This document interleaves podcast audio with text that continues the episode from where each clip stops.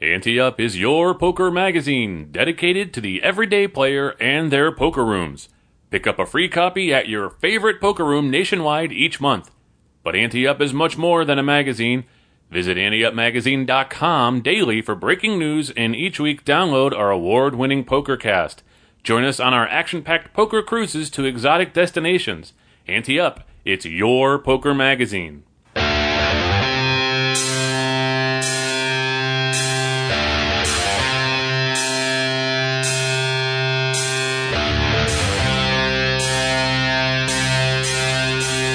From the Ante Up headquarters in Tampa Bay, Florida, it's the Ante Up PokerCast.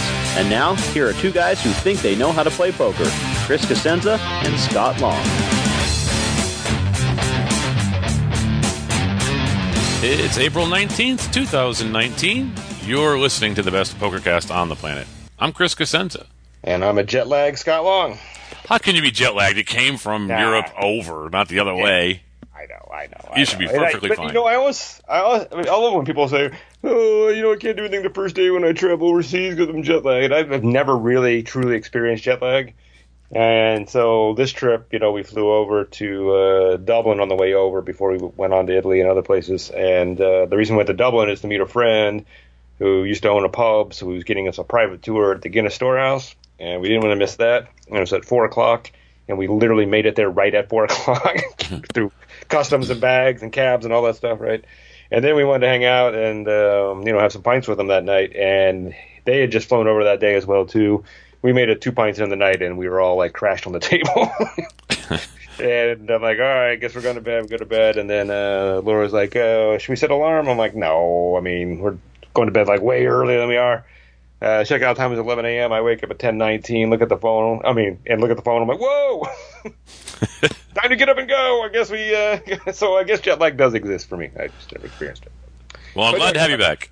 I'm on a normal time schedule now, so I good to go and ready for a, a wonderful uh, one hand of the week show this week.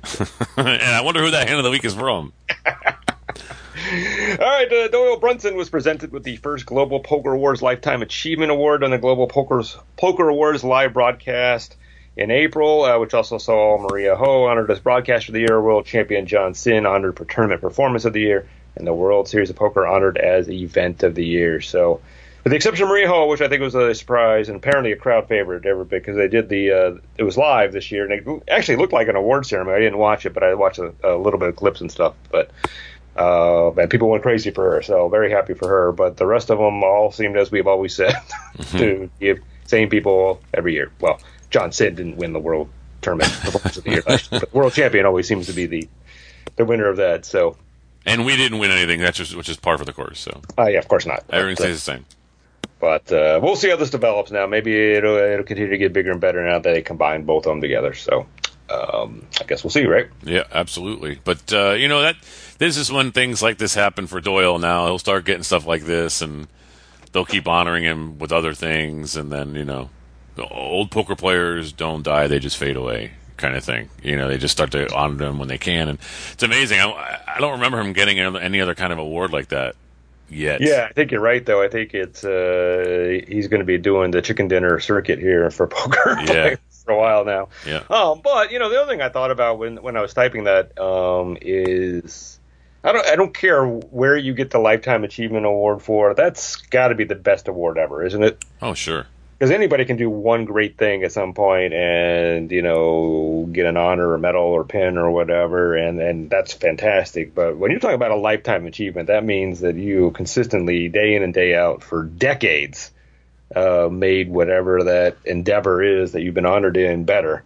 Um, and that takes some dedication. I, I, you know, again, there's all kinds of lifetime achievement awards. You could be for your charity event, your school, your your occupation, you know, whatever, right? But I, I'd be curious worldwide what percentage of people, when they're digging the hole for them and dropping them in there, have earned a lifetime achievement award.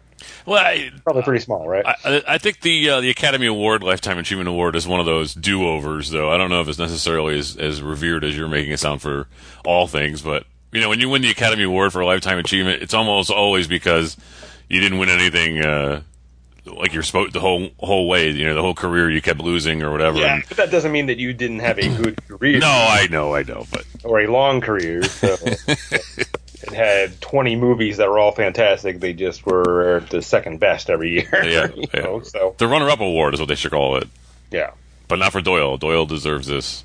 yes. All right, uh, James Holzhauer, a professional sports bettor who used to run a poker strategy website, set a single day record on Jeopardy with $110,914 using skills he honed in poker and sports wagering to aggressively bet big on daily doubles and the final Jeopardy question. In fact, he didn't bet as aggressively as he could have on the final question, instead betting an amount that would give him a final total that matches his daughter's birthday of November 9th, 2014. And this is where I realize how incredibly in- unintelligent I am. I know. I was thinking the same thing. I'm like, no, I mean, not only did the guy like just destroy the record and all that, but he actually thought in that moment at the end, how much do I need to bet to, so it matched my daughter's birthday? That uh, just beyond me, right? it's insane. Rain Man stuff. It's insane. Of course, of it, it uh, you have to be really smart, not just from a number standpoint and aggressive, you know, a strategy standpoint, but you have to know the answers to these things when you're betting Yeah. all these daily doubles and Final Jeopardy. And Yeah. this guy's a well-rounded human being, I have to say. Well, and, and one of the interesting things I, I think in the in the article I read, I read a couple actually, um, and he's not the first one to, to kind of use this strategy. There's another poker player that did the same thing. Is that you go into this this game assuming you're going to know the answers because you're just that smart or that well read or whatever. Uh, I think it goes beyond that. I think it's a it's a mental kind of situation where you're just able to like absorb way more than normal people like us, right? Right.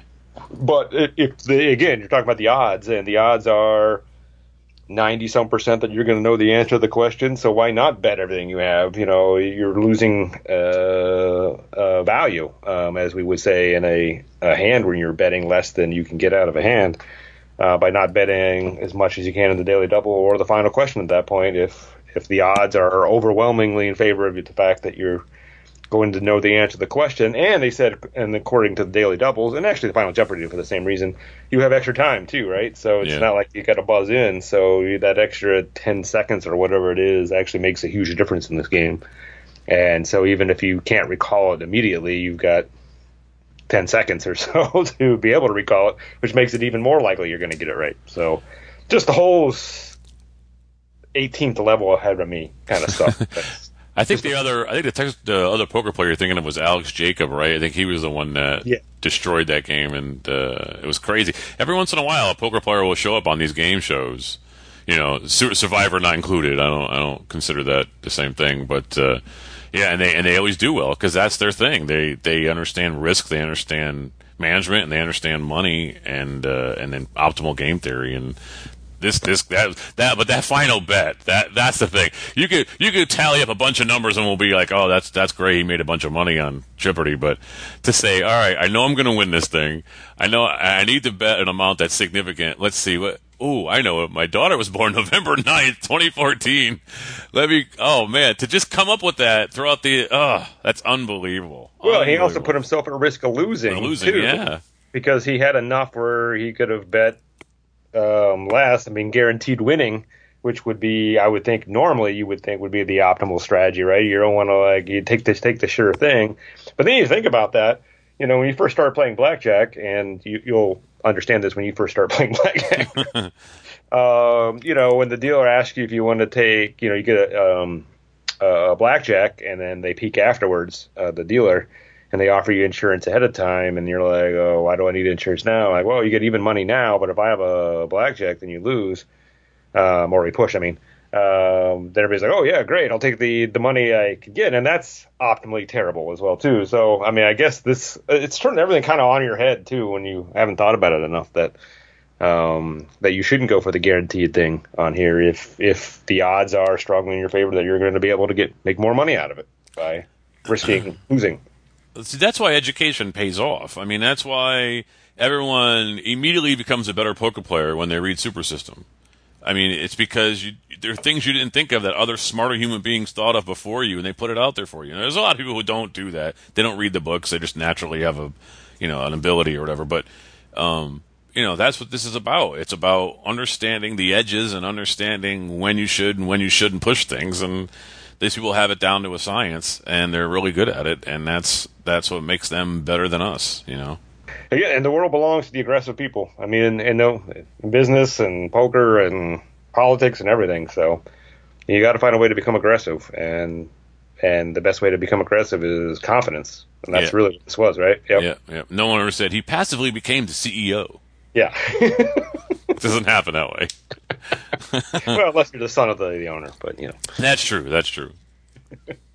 Uh, rumors of a possible Caesars Entertainment, which recently have heated the past week with reports that Eldorado Resorts, which has been on a casino buying spree late, and Tillman Fertitta, owner of Stations Casino. Uh, casinos are the latest to kick the tires of the owner of the World Series of Poker. Uh, Caesar spokesman, uh, woman actually, has confirmed that this year's uh, WSOP will play out of the Rio, though, because, of course, when these rumors start, people start freaking out and thinking, oh my God, the World Series is going to move here in the next month. It literally starts in a month, Chris. People, I you know what's funny is uh, we on on our Ante Up fans uh, page on Facebook. So, uh, our intrepid reporter Joe Guturga, uh, he puts it up there all the time, uh, news and stuff for us, and he put this story up, and I just put a laugh, like I laughed, and one of our uh, listeners was like, "Hey, what does that mean? Why are you laughing?" And I'm like.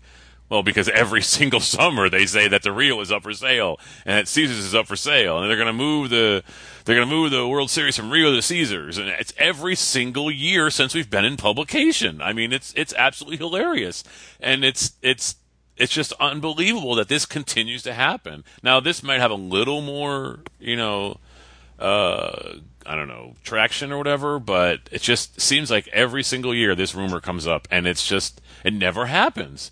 Why does Yeah. this keep coming up? Well, it keeps coming up at, to the point that it's, I don't put it on the show, obviously, the vast majority of times it comes up because it, it is kind of a joke in a lot of ways. So, uh, but this one, just because of the reaction, is so close to World Series that I, I thought we needed to talk about it and reassure everybody. you know, you know, if you if you book your hotel room at the Rio, you're good. You're going to be able to walk down to the tournament. Yeah. I promise you. So,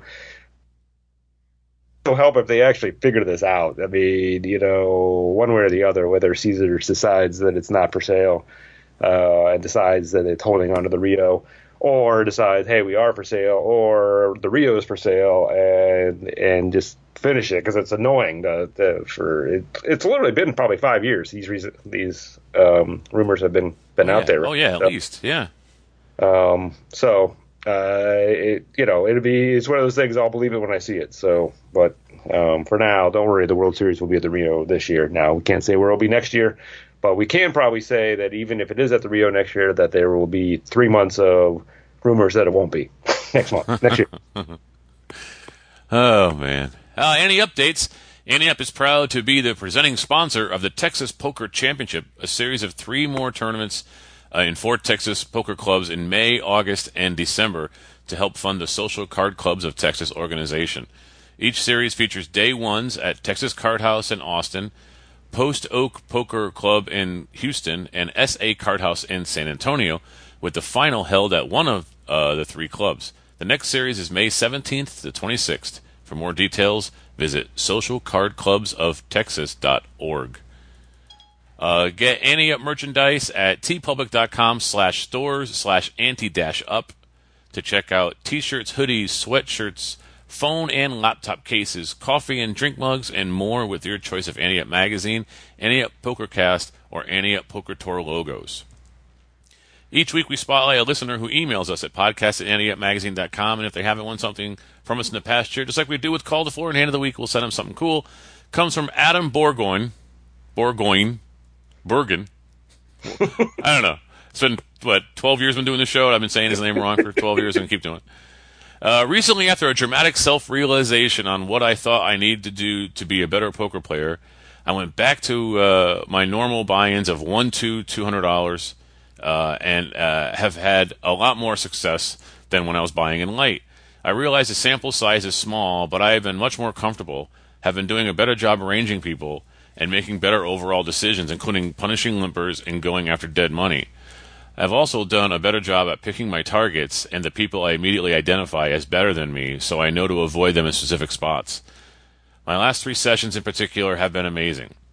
Given that I realize this is the short term, and I'm sure a losing session is headed my way eventually, what are some things you guys do to stay realistic when it seems you have hit a streak?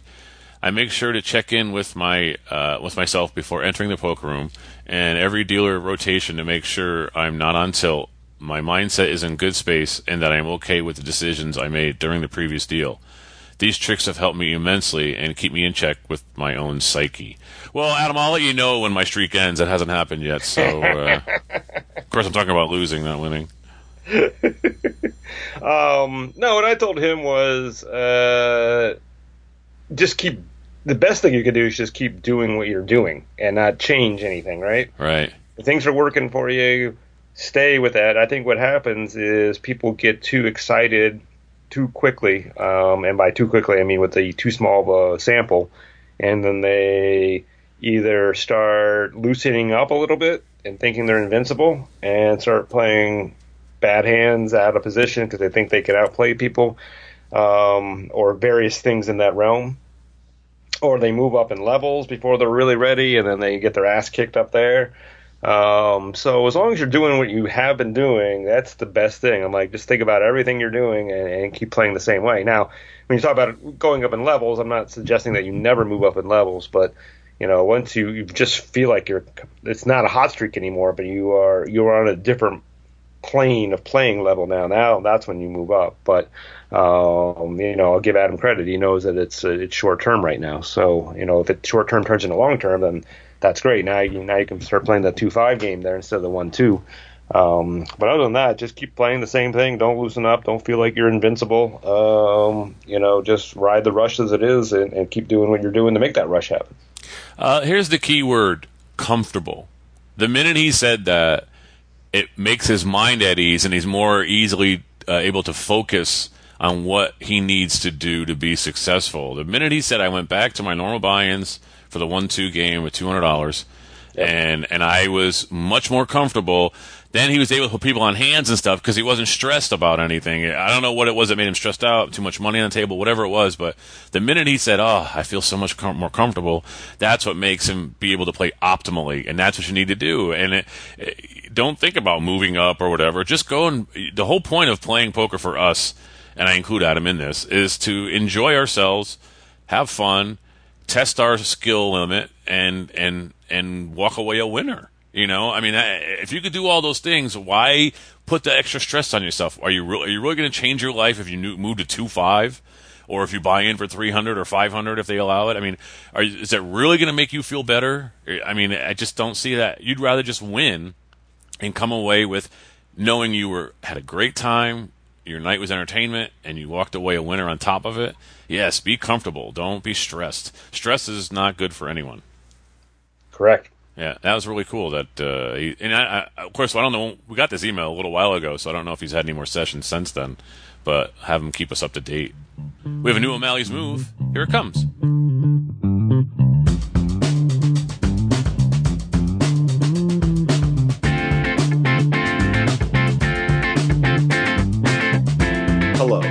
Welcome to another O'Malley's Move. I'm Malcolm O'Malley. This week we've talked one of our weaker home games into playing PLO 8. They've grasped the concept of PLO, but haven't quite felt comfortable taking the next step until tonight. The game is six handed, and we are one of two players who have somewhat of a grasp on this game. We play quarter 50 cent. The blinds post, the under the gun calls, the plus one calls. It's folded to the small blind who calls, and we're in the big blind with $200 and the ace of spades, king of hearts, four of spades, trey of clubs. We make it $2 to go. The under the gun and plus one call, but the small blind folds. The under the gun is a calling station who plays way too many hands, although he isn't very aggressive with them. He will not let go of many hands at all. He starts this hand with $100. The plus one somewhat mirrors the under the gun, however, he can get a little aggressive if he feels it's appropriate. He has 125. The pot is 650 and the flop is intriguing. The ace of diamonds, king of clubs, deuce of spades comes down. Since we're first to act, I feel like we're in really good shape here. We have top two, a backdoor nut flush draw, and a nut low draw to the wheel. We bet pot. Both players call quickly. The pot is now at 1950, and the turn makes it even more juicy. The 10 of spades comes. We just added the nut flush draw to go along with our top two and nut low draw. We lead out for pot. Both players again call quickly. There's 5850 in the pot, and the river is the four of hearts. So, we've got top two pair, and action stands on us. With two calling stations to act behind us, are we giving up here? Are we going to try to blow them off the hand? Or are we value betting the best hand? What's the move? All right, sign with the advancedpokertraining.com hand of the week. Send your hands or situations to podcast at anteupmagazine.com. If you haven't won something from us in the past year, you'll get a free membership to Advanced Poker Training, the world's number one poker training site. And uh, we haven't heard from him in a whole week, but Big G's back in the house. uh, all right, he says, uh, uh, I was playing in a 1 2 no limit uh, hold'em game in my local Florida card room. Uh, we're nine handed. I had no experience playing with most players at the table specifically two villains in this hand. And I think this is interesting because Vic is there like all the time, right? Yeah.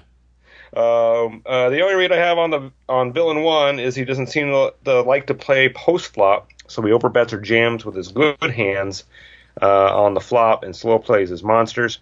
We have just under four hundred dollars start the hand and have the table covered. We're under the gun and look down at Queen of Hearts, Jack of Hearts. Uh, well, he's he's crafty and whatever, but if you're if you're listening to this show and you're consider yourself a beginner, then you know this is this is a folding hand. I, I know it's suited connectors that are in the Broadway straight realm, but I mean seriously, if you're playing a full table of, of, of poker players that halfway know what they're doing, and you show up with Queen Jack you know, suited, you, you might get pounced. So you really have to know what you're doing to play these types of hands. If you're a beginner, you need to, you know, consider folding it. Um, but for that matter, when I enter a pot, I don't like to limp unless there's other limpers behind me and I'm speculating. This type of hand, that doesn't matter. I'm, I'm hoping that, I mean, I'm going to be out of position this whole hand unless the blinds are the only ones that come along. Um, so I'm going to want to raise here and try to at least have to only deal with one person out of position. So, I mean, I'm going to raise whatever the standard raise would be if I'm going to play this hand. But generally, if you're a beginner and you're not experienced with dealing with how other people play back at you when you're out of position and whatever, and you don't even have really premium cards, then I would I would probably fold this hand. When you're you have to remember your opponents don't know the cards you have, so when you're under the gun raising, that's a big sign you're sending folks. So this gives you a little bit of an insurance policy rather than playing, say, something crappy like seven deuce under the gun, right? Just to try to to scare people. Now you've got a hand that, that can flop a lot of different ways, um, so you can represent um, a lot of hands if you don't hit, and then obviously if you hit hearts or Broadway cards, now you now you have a hand that you can continue to play. So uh, I would not suggest you play it all the time, like you said, for all those reasons. But if you are looking for a way to start getting away from ABC, this is a hand that I would play. So yeah, I would say standardly I'm folding here. Otherwise, I don't I don't mind a raise here if you're looking to mix it up a little bit, or if you've got to that level now where you are able to play hands like this. And okay. Yeah, I mean, I, like I said, it, it's obviously you and I look down at this hand, we're playing it. But I mean, if you if you're fairly new, yeah, and you and you you don't want to get into the craziness of trying to, I'll you know, I'll play people and stuff, then you probably let this hand go. But yeah, I'm gonna raise with it. What are you gonna do?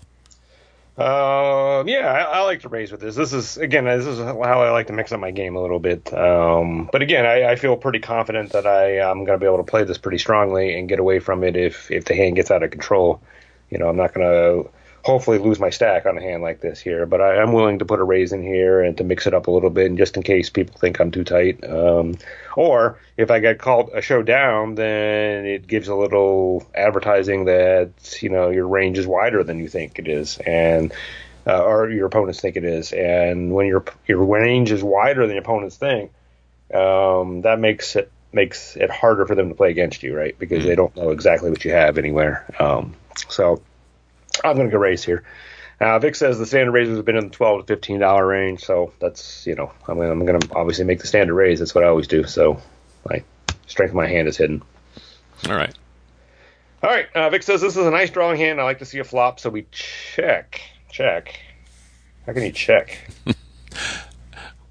maybe call, I guess. Maybe All limps, right. yeah. He says we pick up three limpers, uh, including the the button. Uh, small blind completes, but the big blind raises to 15. Uh, now he says uh, this has been a timid table with a few with few pre-flop raises and no three bets that I can recall. Uh, so it's back on us for a another 13 bucks. Well, it's interesting that you know now we could be isolated with someone and be in position, which In is position. odd. But I don't think we should three bet because somebody who's in a blind like that making that kind of a raise might just want to have to reopen the betting again and then shove on you and you've lost your money for nothing. So I think I'm just going to call and hope that it's too much for the others to call and then maybe we'll have position. I, I, thought about three betting. I just feel like you're taking way too much of a risk. Generally, someone in the blind like that is making a bet like that. You know, they're not going to fold to a three bet uh, and they're not going to just call. I don't think they, a lot of times you're taking the chance there of them just reopening the betting and you're wasting money. So I'll probably just call, but it's intriguing to think about raising again. No, I think you're right to um, to consider that raise there. I'm not saying we should, but it, it's a really good spot now because of what you said. One, now we can get a heads up, and now our queen jack becomes a lot stronger heads up, right? Um, and uh, so, and then also it makes it look like now that whole limp re-raise under the gun is always a scary thing. Now, Yeah. if people have played with Vic, he knows he's probably too good of a player to, to do that because usually only bad players do the limp re-raise under the gun uh, trick, as I call it. I Yeah. don't think it's a move is a trick, right? Yeah, yeah. Um, but that you're, you're right. If you raise here, you're probably going to clear the rest of the field. Um, now, if if our opponent is sitting on aces or kings, um, now that's a problem because now you're going to get re-raised, um, which I think is the reason you decide not to do it, and that's fine. Um, but you know the other part of it too is, I mean, the button could be on a steal here at this point. I mean, he's got four limpers, five now, kind of in the small blind. A lot of dead money out there. Um, now, what's interesting is he only raised it to what what Vic said was the standard raise, rather than accounting for all those. I mean, if he would have put another ten on top and made it twenty five, then he had probably a pretty good chance of stealing this, if if that's what his goal was. Yeah. Uh, but uh, since he only raised a little bit, um, I think I might actually consider raising here. I think I like that. Uh, but at the same time, you know, now we've got suited connectors. We didn't we didn't raise when we should have raised. Um, so now now the dynamics of the hand have changed. So now we can get away with a call uh, with a hand that that can flop big and stack somebody with aces and kings, which is great. So I could argue it uh, two different ways. So I guess it just depends on what you're most comfortable with. Yeah. Um, all right. Uh, Vic says um, we call the extra thirteen dollars, uh, expecting not to see a three bet. A middle position player in the button call, so we're four handed to the flop. Uh, Fifty-seven in the pot. After the rake is accounted for, we see a flop of nine of hearts, eight of clubs, trey of hearts, and the big blind bets fifty, leaving himself uh, just a little bit more than hundred behind and it's on us. And if it makes a decision, he says the middle position player sits with uh, just over 250, and our stack looks to cover the button. This is really tough. Uh, the reason is that if you raise, it's getting all in, and you've done it on a draw. And you have two overs, but that doesn't mean anything because that doesn't mean a, a queen or a jack might not be good anyway. Yeah, I don't think you can count those out. outs. But you obviously- flushes and gutters, but even then, it's not nut flush. You know, the gutter would help for a straight, but um, there's a four outer there. So I mean, yeah, okay, so you can hit your flush, but it might not be the best flush. Okay, you could hit your pair, but it might not be the best pair. So really, you're hoping for a ten, which is a four outer. Um, I don't know if I want to shove here. Uh, and if I just call, that's fishy because might as well put your hand straight up here and just say, "Hey, look, I'm going for the flush," or "Hey, look, I'm going for the straight." Um, because w- who calls here? What hand calls there? A nine? You're beat anyway. So I don't know. It's a tough situation. Uh, I think I'd rather call and have it look like my hand is face up and you know, and then represent whatever comes, or not that, but if the flush comes, then you just you bet it because it's obvious. Um, but again, you still might not have the best hand. This is why I don't play these cards. You know, you might not have the best hand. You might have, you might be up against Ace King of Hearts. You don't know. You know, that's why the guy re- raised and now he's betting it because he's betting his flush draw. It just could happen. So I think I'll probably just call, knowing that if I don't hit on the next street, the rest of it's getting in, and I'm gonna miss my opportunity. So I'm gonna call once and hope I hit. If I re-raise, then it's probably getting all in, and I'm putting it all in on a draw. And I don't like doing that anymore. Yeah, there's lots of reasons I wouldn't raise here, and I, I would also disagree a little bit about turning your hand face up. The reason I like calling here is this is the classic push and pull kind of situation. Do you want to uh, pull people in the hand or push them out? And here we got what three people after us, maybe two, two or three people after us. It's, four, uh, it's four-handed, so it's only two left.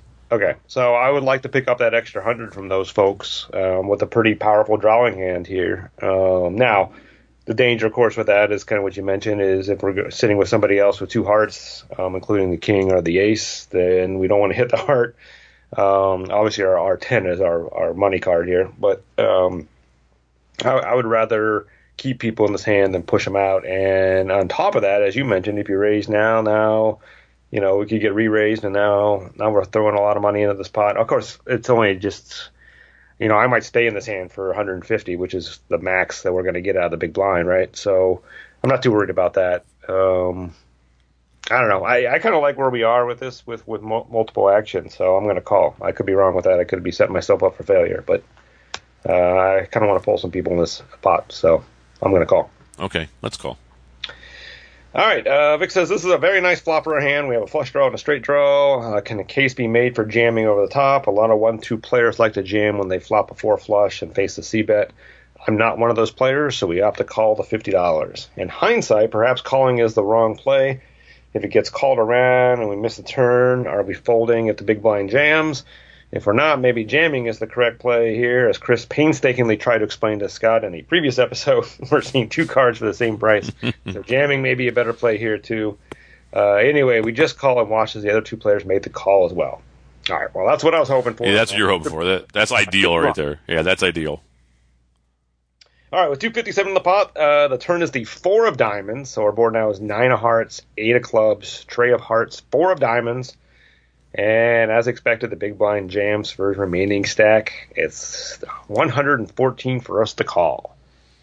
So 114 to win basically 380 or 370 uh, with one card to come, and we still don't even know if our hearts are good. Well, we here's what I would argue on this: if um, it depends on how loose these other players are. So I, am going to take hearts out of the big blinds range here. So if it's just us heads up, now I think those hearts all become outs for us in addition to the tens. Um, if he's playing a, I, you know, I can't imagine he's playing pocket sevens weak. Um, he could be playing pocket tens this way though. If that's the case, then our queen or jack are good as well too. But I wouldn't want to count on those. Um, the danger here is if we call the 114 thinking our hearts are good against him, and then the actual hearts call behind us. Uh, now we're really stuck. Now we're down to a four outer for that. So that that to me that's a decision now. Is what what, what do we think these other folks are just calling with as well? Um, and if if if we believe one of them has um, two hearts with an ace or a king, now it gets difficult for us. Yeah, yeah. It's. Uh, I mean, it's almost the right it's not really the right amount of odds, I think, to call with just one card to come. But if you think implied, not implied odds because it's number streets, but implied that the guys behind you are gonna are gonna call maybe, and that your hand is gonna be good if it hits, then it's probably worth a call. But I, I don't like this spot at all. I think I'm gonna fold. I, I I just don't like this spot. One card to come, you have to hit a heart, hope it's good, or you have to hit a ten that's just it's too many. I mean, really, yeah. The only guaranteed cards are a ten. I mean, right. So that's only four cards. So you don't even know if the other cards are good for you. So I'm probably letting it go, and I'm not going to give half outs to like a queen and a jack like they do in the Theory of Poker or one of those books. Yeah. You know, I just don't. I don't see that's enough to put it over the edge for me. So I probably would fold here. Yeah, I think I'm going to try to get a good read on the players behind me now. Um, I'm not too worried about the guy that jammed. Um, um, if I if I get a read that they they're interested in calling here, then I, I got to get out. I think. But if they all are doing the uh, picking their cards up, waiting for us to make a decision so they can fold kind of trick thing, which you see a lot of one too, then at that point I'll probably call. But if I have any inkling at all that I think somebody's calling behind us, uh, I think we're dead to dead to a ten, and yeah. I'm not put 114 in with one card to come to hit one of four cards. So. Yep. Yep. Um, uh, All right, let's see. Uh, Vic says, "Well, we have a lot of outs. Uh, this is just under a half pot bet. I don't expect the big blind is betting any type of a draws. Uh, so since he re-raised, or since he raised pre-flop, I put him squarely in an overpair. Like me, my other two opponents just called, uh, getting better pot odds than me, so they may also have a flush draw or possibly a set, which takes away more of my outs. Maybe they got frisky with two pair or an open-ended straight draw. Hard to say." After thinking it over for a bit, we decided to make the call, knowing that it only makes sense if we pick up at least one caller and can possibly get more out of them if we hit our hand. Okay, looking back, maybe that's optimistic thinking. Uh, we watched the middle position player fold, but after a little consideration, the button jams.